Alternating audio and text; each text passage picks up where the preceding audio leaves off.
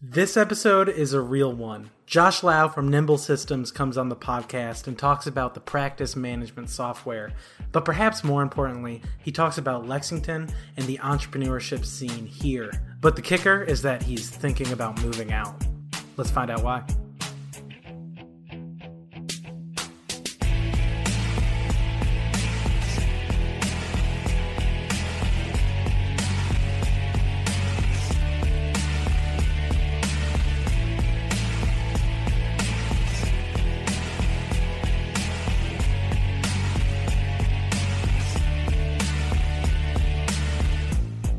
Welcome back to the Middle Tech Podcast. Nate Antitomaso here in Chicago, Illinois.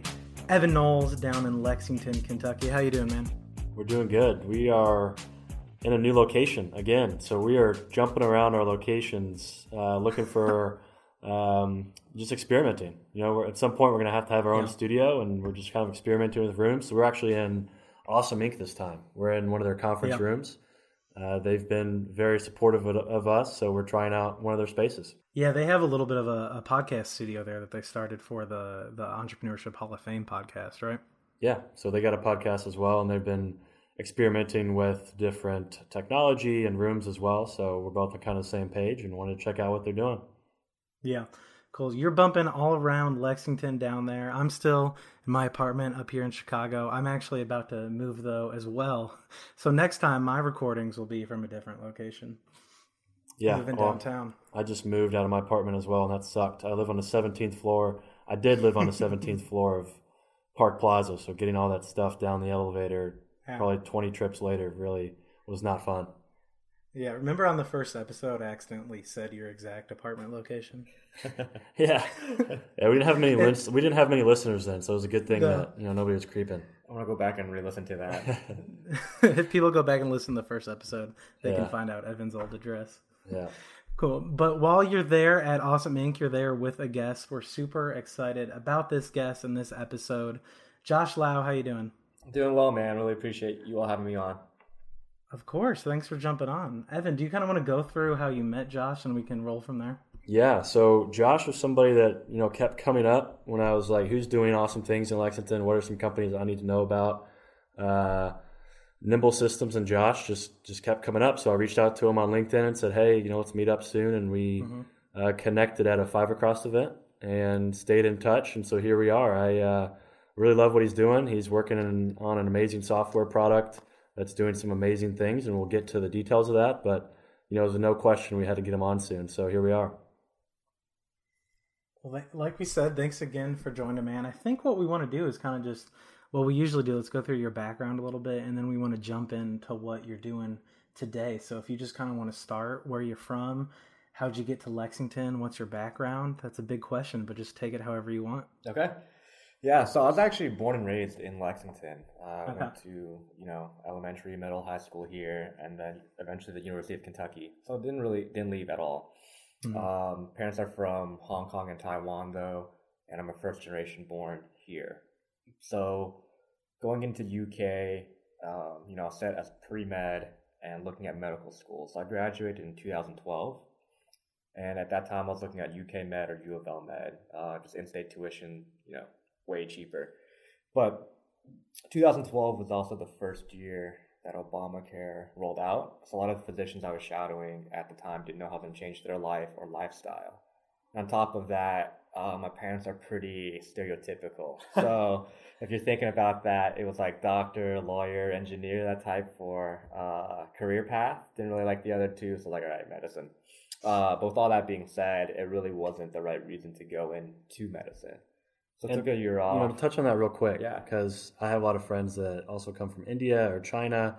Is that simply because it's uh, engineers, doctors, yeah. things of that nature make more money, or is it more of a cultural thing, even coming from those regions, that those things are held in a higher, higher, um, I don't know the word, but a higher Like a reputation. Yeah, reputation. Yeah. What's what's kind of the details behind that? Uh, I would say it's sort of both culturally and, um, you know, for the like your salary, like the salary you make as well.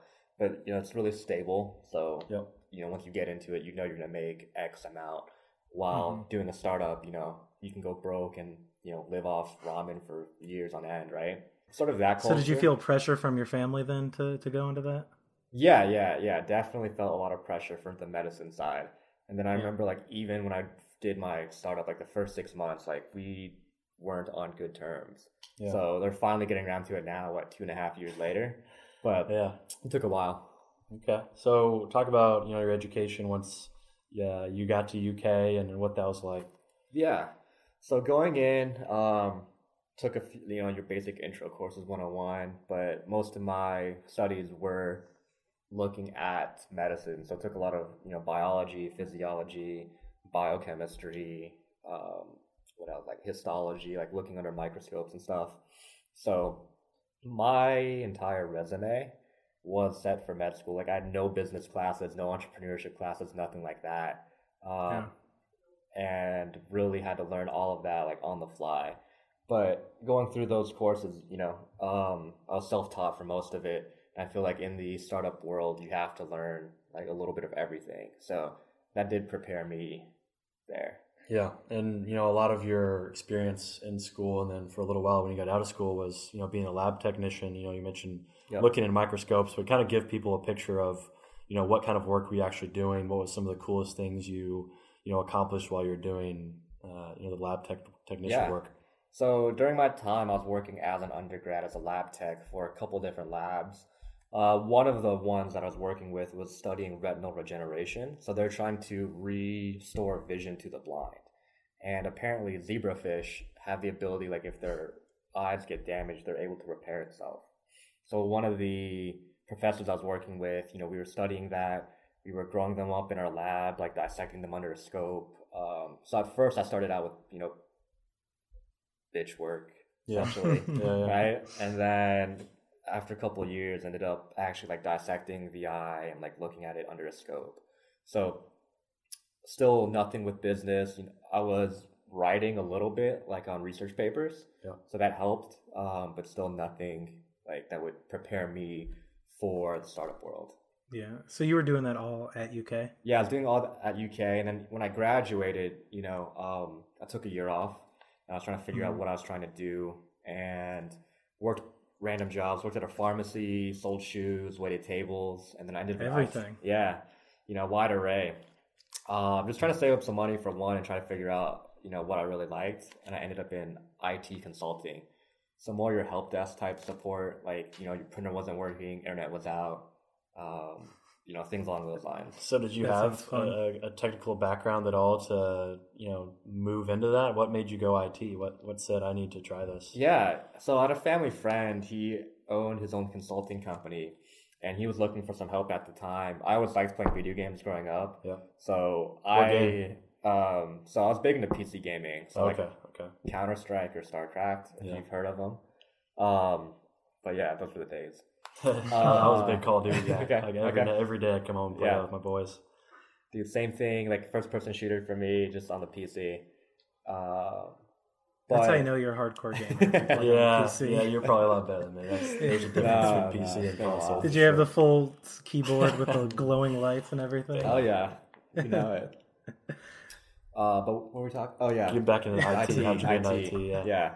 So family friend owned his business. I really like. I didn't know anything about it. Couldn't even build a computer at the time. But again, you know, he taught me what I needed to know in terms of how to, you know, build a computer, set up a network, things like that.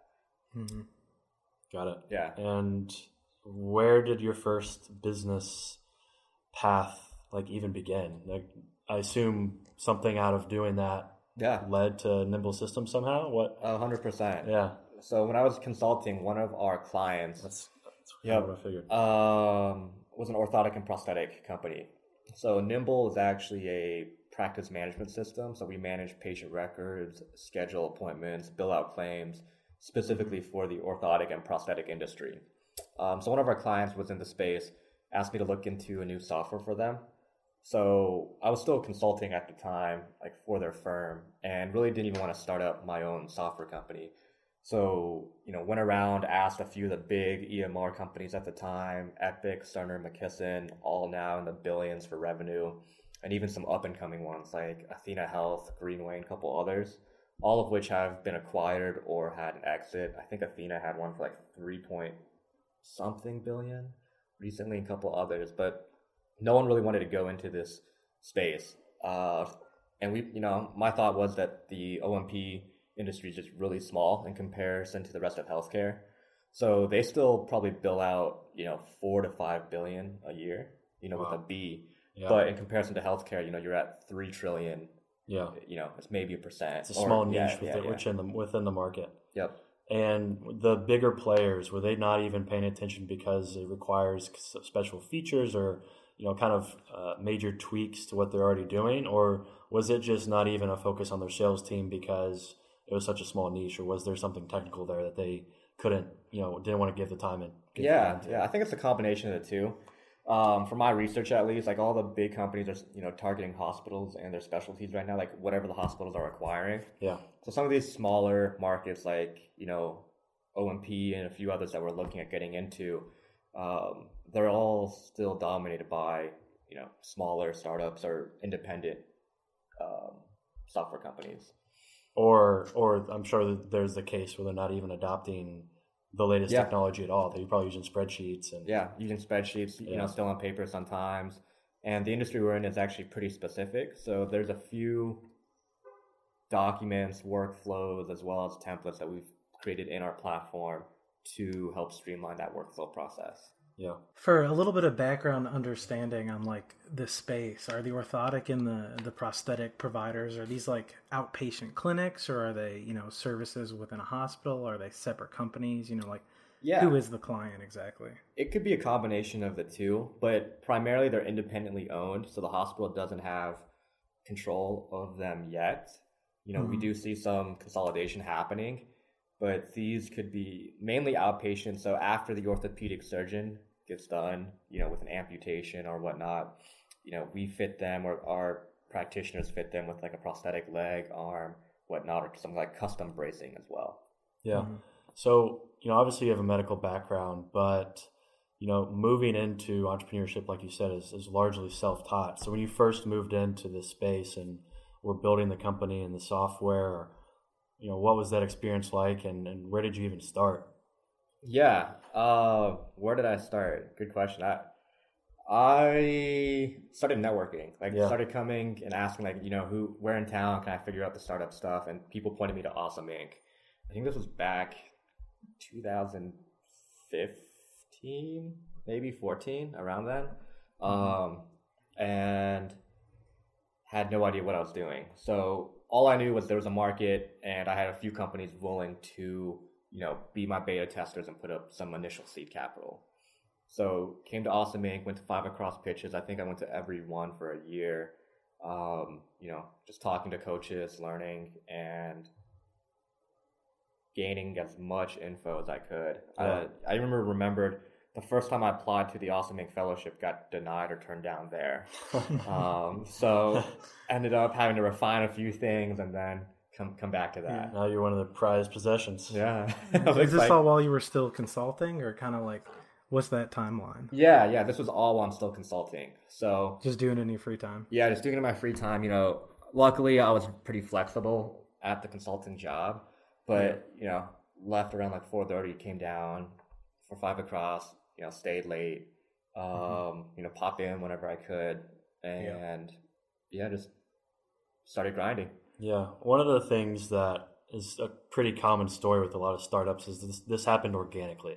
Like you didn't just say, "I want to start a, I, I want to start a company." I was, you were actively trying to figure out what you wanted to do. You were doing random jobs here and there. You were doing IT. Didn't necessarily know you loved that or not, and then you came across this opportunity, and you know that's very organic thing to move into entrepreneurship. And I think that some of the best startups and best stories happen that way. And even once you start a company, you start to organically realize where that company should go. So, And pivot. you know, and Yep. with that with that being said, what are some other organic paths you can see Nimble taking? You mentioned there are some other niches in the market that you can address beyond, you know, orthopedic, uh, Yeah. you know, prosthetic. What what are some of the next moves?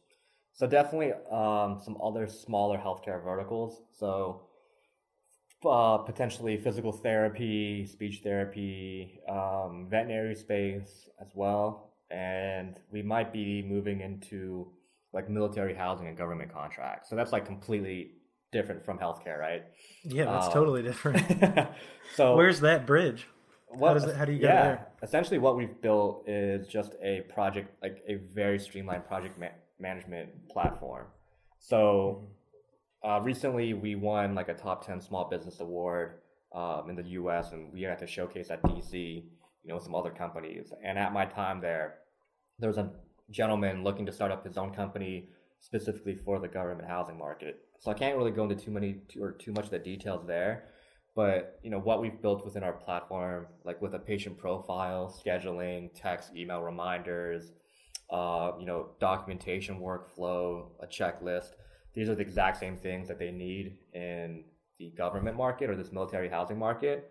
So we just need to make a few tweaks here and there to our platform, but I would say like 70% of it can be used like right now. What about like CRM software? Is that built in as well? Is Yeah. it primarily project management? So we have a tiny, tiny CRM piece. It's like very lightweight and basic right now in terms of Real like, quick, CRM is customer relationship management. That's a huge, huge uh, category of software. So Yep. uh, go ahead, keep going. Yeah, so if you're looking at like HubSpot, Salesforce, Zoho, or a couple of those CRMs, like it's definitely not there, right? Um, it's just who you contacted, what day, what did you talk about, and if you have a follow up. Like we don't even have a profile for it yet, but for now, like this is what we need um, in the space, and it's mainly used for outreach to like referring physicians. Like, hey, this doc, I talked to this doctor, they sent us like this patient or this patient, so remember to follow up, things Yeah. like that. Yeah, makes sense.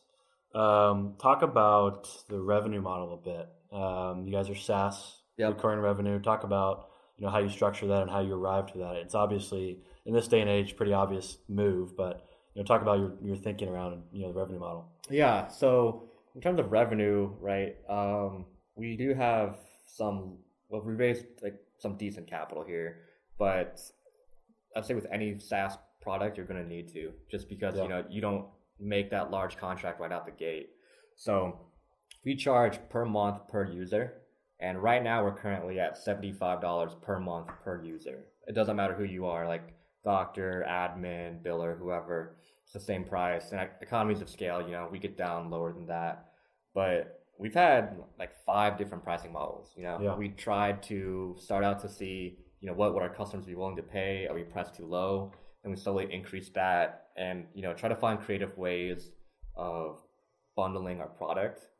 So I think nowadays people don't want to be nickel and dime, or you know, if they're paying for twenty different add-ons, they'd rather just pay one flat price. Yep. So at first, you know, we had one flat price, but then we started adding all these add-ons, right? And then it sort of evolved because we were like, oh, if you want this, it's like, you know, an extra 10 bucks a month or 12, 12 bucks a month, whatever.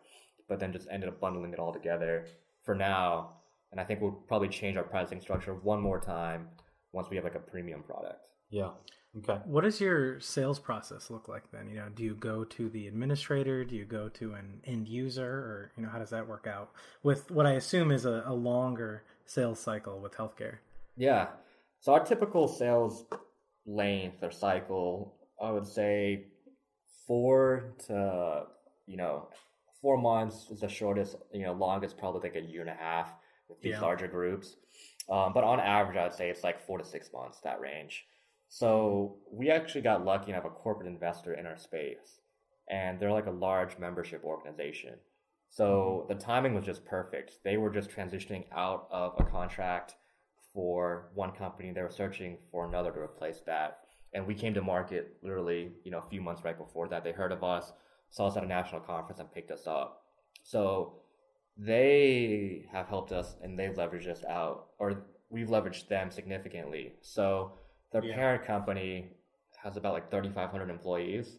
So we leverage out their cold calling center, the marketing team, Wow, like that's- everything. So we've had to spend awesome. very little on marketing. So you were just able to outsource all that. Yeah, exactly. Like we come up with a plan for it and they execute. So we work with That's their team there. But now, you know, um, since we've tapped into that pool, we're starting more cold calls, conferences, you know, state conferences, national conferences, things like that. And uh, what else? Like we're now just trying like LinkedIn and social media for that.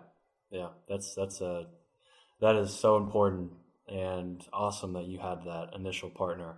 Um, you know, one of the other hardest things beyond marketing is building the team. Um, that's probably one of the most. That's probably the most important thing you can do as you're building a startup is building the team uh, that's going to take you to the next level. So, how have you approached building the team, and um, what are you most proud of with the team you've put together so far? Yeah, so in Lexington, I would say it's pretty hard to find good talent. Yeah, right, and that's one of the issues we're running into now is we're tr- trying to scale. Um, and even on top of that, trying to talk to people about what a startup is, it's not the norm here, right? Like it's very it's tough conversation. yeah, it's like oh, okay, so they don't really understand tech, they don't understand startups. You so- got to see if they have the right knowledge to one do the job, Yep. and then you also have to make sure they have the mindset to take the risk to go into it the first place exactly. and put in the effort. And those are conversations that don't normally have here. So there's definitely a talent problem when it's related to startups here. So I wonder if that talent problem exists everywhere, though. I mean, that's something I've kind of noticed at my company now and just, you know, in the Chicago market in general. I think it takes a very specific type of person to want to grind at a startup, but then obviously that pool is even smaller in a smaller market like Lexington.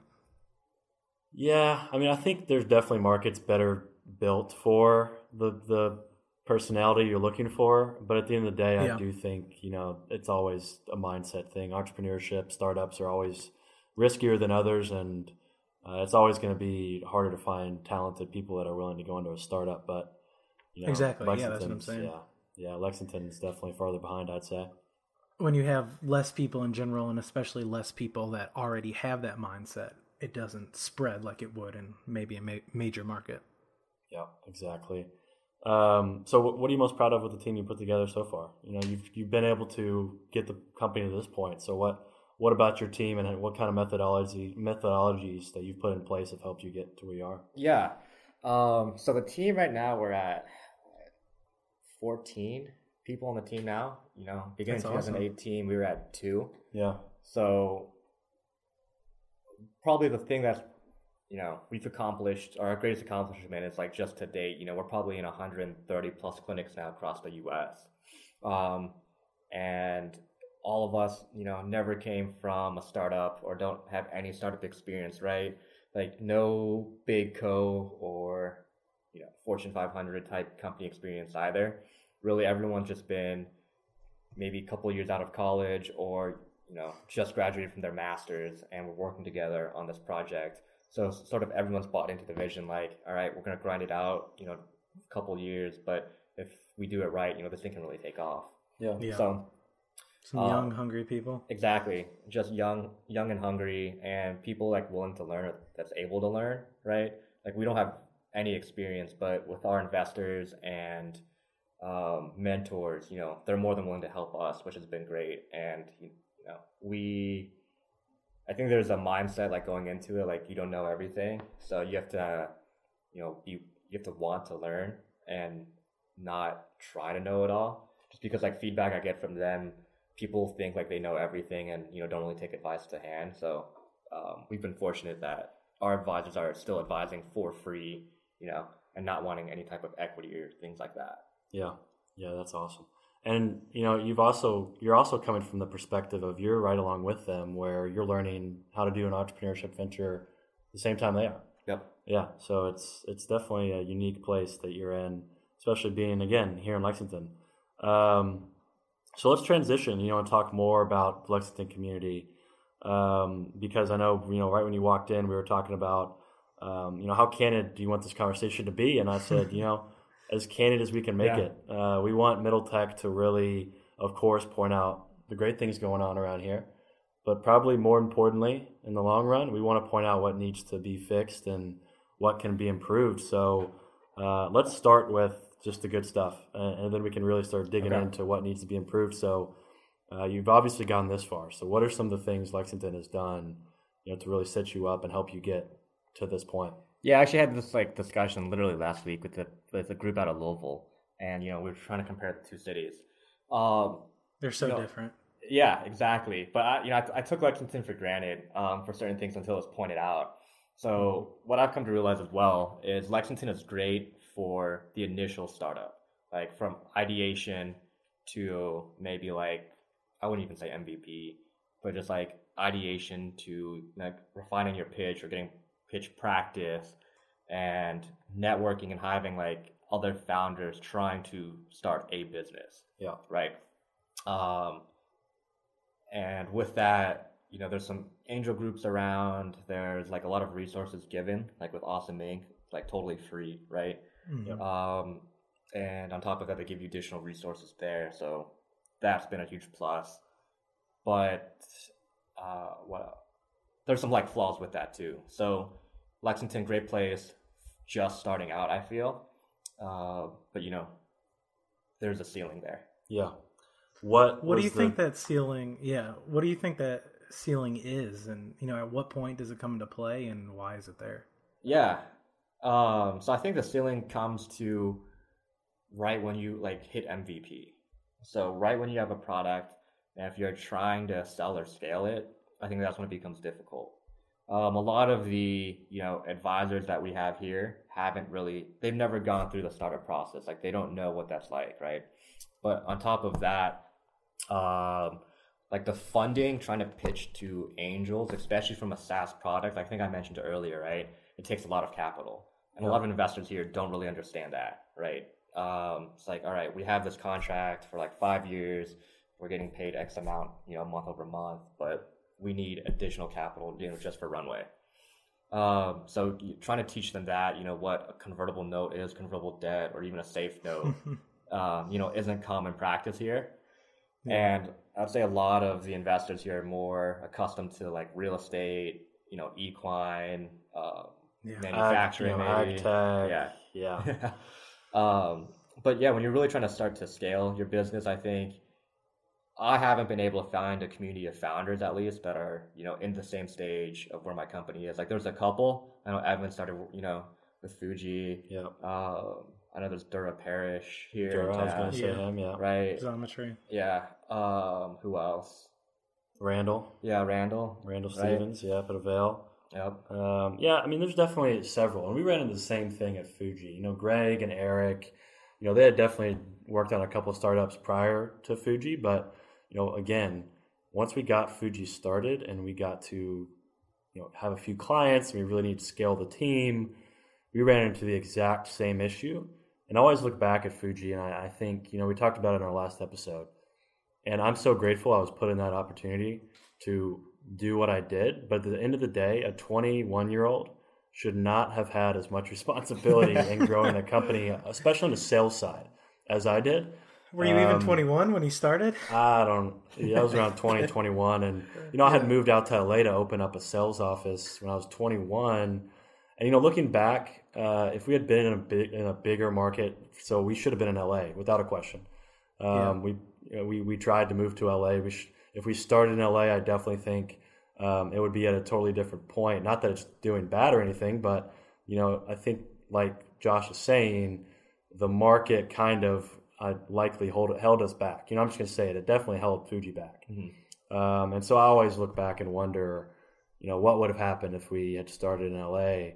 One, I probably wouldn't have been a part of it. But two, um, I, again, I think it would have been different. Yeah. Um, and same thing, we ran into who around here can help, the Yeah. talent issue. Um, so yeah, it's happened to several people. Once Fooji started raising some serious rounds, the majority of that capital came from outside the Lexington market, right?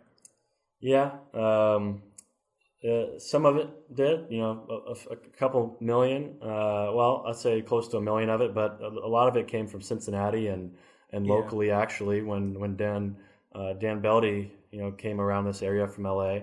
Um, you know, There was a firm out of Omaha and one out of like St. Yeah. Louis, right? Yeah. So yeah, we did have to look outside of uh, Lexington, and you know that's a question to you as well. Where are you finding capital to you know grow grow nimble? Yeah. So like friends and family around, um, Mhm. you know, everyone here, you know, some surgeons, local surgeons as well, right? Uh, That's but a good market. That's that's cool that you have that connection. yeah, and Access I mean. I really didn't even know them personally too well, right? They just understood the problem, so they have Yeah. their own software that they were using, and they're like, "This is terrible, I hate it." So they understood the problem I was solving, um, which helped, you know, initially. But we've raised four and a half now million, and half of it has come from the Bay Area. Yeah. Um, and you know the major, the other half probably we have one major investor here in Lexington, um, you know, major donor to Awesome Inc. as well. But the Marksberry family, they, they typically don't do seed round type investments. Mhm. Um, I think we were the, one of the first ones, if not the first that they did. They're more like A round type, but yeah. um, them and one other angel, you know, have l- done most of the investment here. So even from like a VC type or micro VC type firm, like we don't have any of that yet. Yeah. What uh, what talent specifically is lacking the most in Lexington as far as teams? Yeah, um, I'd say definitely sales for startups. So I wouldn't say sales in general because you have like a lot of ex IBM people here, Lexmark, uh, Mhm. you know, Toyota here as well. Yep. So you have some big companies, right? And those people come seasoned and they're more your outside sales rep. And, you know, they're working on contracts, and you know, multi, multi million dollar contracts. But, you know, for us, we're in the inside sales rep range where it's maybe like a hundred K a year tops, right? Yeah. Uh, We're going. We're doing the same. We're in the same spot with the Avail. Um, you know, I I had that great experience from from Fooji, and you know was able to help and join Randall, and um, there was another gentleman, uh, Will Roush, who had great software experience, and so uh, beyond us two, we've really struggled to um, find awesome sales talent. Um, we finally brought on an SDR, uh, and he's really doing well. But you know, the second we need to hire several more, we're going to be you know in a tough spot. So that's some of the, I've been doing some thinking lately on you know what can help with that, but you know it's going to be tough. Yeah. You know. Exactly. And then, I mean, if you're looking at it too, you're competing against other cities like Louisville, Cincy, right? Mhm. Um, where else? Indy, Nashville. Nashville, right? Yeah. So with all these things that we just talked about, the capital, the mindset, the the talent, you're put in an interesting position. What what are some things you're thinking about in order to solve for this um, deficiency, and and what could hold you back as far as growth goes? Yeah. So we're actually like last week when I was in Louisville, started talking to a few other founders there, and thinking about moving the entire Nimble company from Lexington to either Louisville, Cincy, Indy, you know, wherever. But you want to stay kind of close to this region, or are you even open to? Yeah, I sort of want to stay in this region. Uh, just overhead expense is relatively Yeah. low, Yeah. right? Mhm. And for us, it makes it doesn't really make sense for us to go to um, the Bay Area or LA or anything like that yet, right? Like Yeah. we're not in entertainment, we're not anything like that for the LA move. And for now, we're still you know a very niche healthcare industry. And if anything, like Nashville's right there. Um, where else is a big healthcare hub? Like Louisville potentially, right? They're making a big push right now. Um, so looking to stay in the area, but definitely find cities with a better infrastructure to help, you know, growing companies where the city is like willing to put, you know, PR behind it, put money behind it, you know, tax credits, incentives, all of that. Yeah. Do you that that government support side? Do you feel like that's lacking in Lexington and Kentucky in general, based what you've seen in Indy or Yeah. you know, Tennessee or wherever? I definitely think on in Lexington for sure. I'm not too sure about Louisville yet, but I know just recently, right? Like I reached out Friday to Cincy, Indy, and Louisville, and all got responses back like over the weekend. What do you say to them? What, what's Yeah. the what's the what's the outreach look like to say, hey, uh, we've got an awesome startup here. We're we're come we we're interested in your market. What what what do you reach out and say to them? Luckily, I've like I know someone who knows someone like in those cities that's like giving out these grants or Yeah. you know giving out whatever. So they've given me a warm intro and like you know just put in my executive summary stuff like that. So I actually haven't mm-hmm. had a conversation with them yet, but looking to see and you know they're always like, hey, well, how can our city help you? Like I just got off calls today where you know I spoke to Louisville, Southern Indiana, and have one scheduled for Cincy, right? And Lexington, I tried reaching out, and you know, there's no response. I've reached out to them like beginning of the year, or like the Lexington, like Yeah. whoever's in charge of it, you know, that, and it's like it's been really bad or really, really poor. Yeah, What uh what organizations in Lexington have you reached out to? uh, it's like the Lexington Jobs Fund. So Yeah. I think you, I think you might have told me for Fooji, right? Or Yeah, yeah, we we Uh, uh, we got some grants with Fooji. Yeah. Um, Mhm. I don't know. I don't remember. Michael Lewis told me about Yeah, it. Like yeah. he did it through it. Um, Yeah, Jobs And- Fund I think yeah. is the the most common. Yeah, Okay. But that's crazy they didn't even hear back. yeah, right. I mean, it was ridiculous. So, um, not. I don't know if that's not just a priority or what, but like that was literally like, Yeah.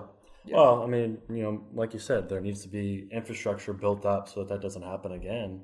And you know, we do this and we bring light to these things so it doesn't happen again. yeah, There's gonna be people. We there's gonna be people listening to this episode and are gonna get mad, uh, and something's gonna be done about it. I guarantee it. Uh, so you We've know, had I'm it glad we're happen sharing before. this. yeah. We've had it before. We've it's happened before. So Well, what was it like Rubicon Global, right? Like Yeah. billion dollar Yeah, company. Nate Morris. yeah, right. And I think I was talking to Keith about this the other day. Like, you know, hey, we're about ready to leave, and he brought up Nate and was like, you know, they moved to Atlanta, and until Kentucky or even Lexington like changes their infrastructure mentality, like, there's no point for them to come back. yeah, So it's like I see this happening more often than not if you know things don't change at least. and it might take you know a couple. Hopefully, it doesn't. You know, hopefully Right. this improves pretty quickly. But it might take a couple more companies that reach that ceiling Mm-hmm. we just talked about. But again, you know, hopefully because we're talking about this, something changes. Mhm. Um, so yeah, I mean, it's really important that this infrastructure gets improved. Um, both of us have personally felt it. I know Nate's felt it, um, and a lot of our close. Why do you think I'm not it. sitting in that room with you? Yeah, yeah, They're in yeah. Chicago. Yeah, real, Yeah. real talk. There you go. But yeah, so I Um, think back to you know Evan's point on what I'm looking to get out of another city. Again, it's just like being in an environment with like other founders that are sort of in the same stage, right? Uh, so like friendly competition, but also like friendly advice, like hey, how did you navigate this negotiation, or like you know what are you doing for talent, things like that. Mhm. Um, and then just backing from the city or city or state as well. Yeah. So what are the next, you know, beyond moving to potentially moving to a different market? What's the next big thing as far as uh, you know your company goes? Yeah. Um, the product and your team. What are some things you're working on? So team, we're looking at hiring probably three to four more people within like the next sixty days. Yeah, Uh, but that's put on hold until we figure out, you know, where exactly we're going to land, right? makes sense. Um, So that's the most urgent thing, no doubt. Yeah, you're Yeah, making yeah. that quickly. yeah, making th- making this decision in like thirty to forty five days, right? Oh wow. Um, You're gonna be getting some calls tomorrow, Yeah. or not tomorrow, but as soon as this comes out, maybe next Monday or Tuesday. right. um, so you know, we're looking at hiring a couple engineers, a couple like support and training staff, inside sales rep, right? Um, we're really just trying to find the right fit there. Uh, as far as like milestones for the company, like next big things, we're currently at like thirty-two thousand monthly recurring revenue on subscription. Nice. So looking to get that to 50 by end of year, which seems really doable for us, and then 100 by June of 2020. That's awesome. nice. So right when we hit that, you know, 100k a month mark, uh, I know we can raise an A round pretty easily, Mhm. and you know, we have funds that are already lined up. They've been keeping up with us. Like, hey, when we get here, if we're looking for a, you know, five, eight, ten million dollar A round, pretty sure we can, you know, find the lead and get that closed out pretty quickly, Yeah. and then use that to scale into, you know, our other markets. yeah. So is that what the use of funds would be to to ramp up the the sales and the marketing to expand quickly? Yeah, yeah, exactly. So we actually closed a bridge recently, Okay. and we overraised like from what we were thinking initially just to scale and ramp this up. Uh, I mean, we've hit some really good traction lately. That's exciting. So you know, it's just using this capital to hire the right people to grow, but we can't find the right people right now. So Mhm. that's like one thing you know holding us back from growing. Yeah, I want to touch on um, the technology actually real quick itself because we haven't talked about that too much. Um, the your programmers are they in Lexington? Are they outsourced? You know, what kind of language is the software built on? Just that kind of stuff because I, I think that can be dependent on you know your physical location as well. Yeah, so the tech stack we're using right now, the front end is Angular JS, so it's like an old Mhm. Angular like 1.5. Um, I'm not technical at all. I just memorized this from one of that. I get asked, I get asked You got the time, talking right? points? yeah, uh, but we're looking at migrating or, ch- or converting over to like Angular 7 here shortly. Uh, Yeah. But our back end is MySQL on Spring, uh, the MySQL database on Spring, Okay. and our senior devs are from are actually from Birmingham, Alabama, They worked for Okay. Cerner, like another, you know, one of the top three EMRs here, and then have hospital um, experience as well. Uh, prior to that, they're in banking. So from a security standpoint, you know, that's something that we need, and that's what we brought in to the states. Like we were outsourced originally, but definitely wasn't sustainable, and we actually had to rewrite a majority of what they wrote. Um, Is that because of specific like HIPAA code Yeah, requirements, exactly. things like that? Yep. That. So, are they based down there in Birmingham or? Yep. Uh, are two are based in Birmingham, and we have four junior developers here. Three actually came from Awesome Inc. boot camp. Um, and that, if I had to do it all over again, I probably wouldn't have, have done that. Um, Talk about that a bit. Yeah. So for where we were at, um, we're very technical, and we needed like a more like senior type dev to help out. So the you know hire you know initially when I went in hiring, it was like all right, I can hire three junior devs for the Mhm. price of you know maybe one you know seventy five percent of one senior dev. So I was like, okay, theoretically they should be able to do more. Um, but what I found out and what my senior dev has told me, that's probably one of the bigger mistakes that I did early on too, because he was busy teaching them, right? Which I have no doubt will pay off down the road. But when you know we're barely when we're struggling to you know make the next day or next payroll, right?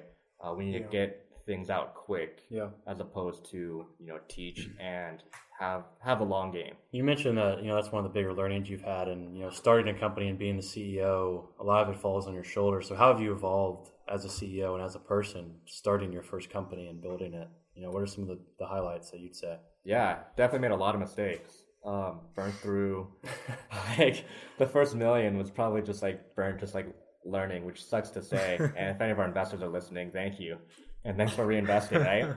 Um, but a lot of mistakes, and you know, being in Lexington, I looked for mentors. You know, had monthly meetings, weekly meetings, whatnot. But none of them actually have done the startup experience, right? So any advice they gave me was basically Something they read in the book. Yeah, right.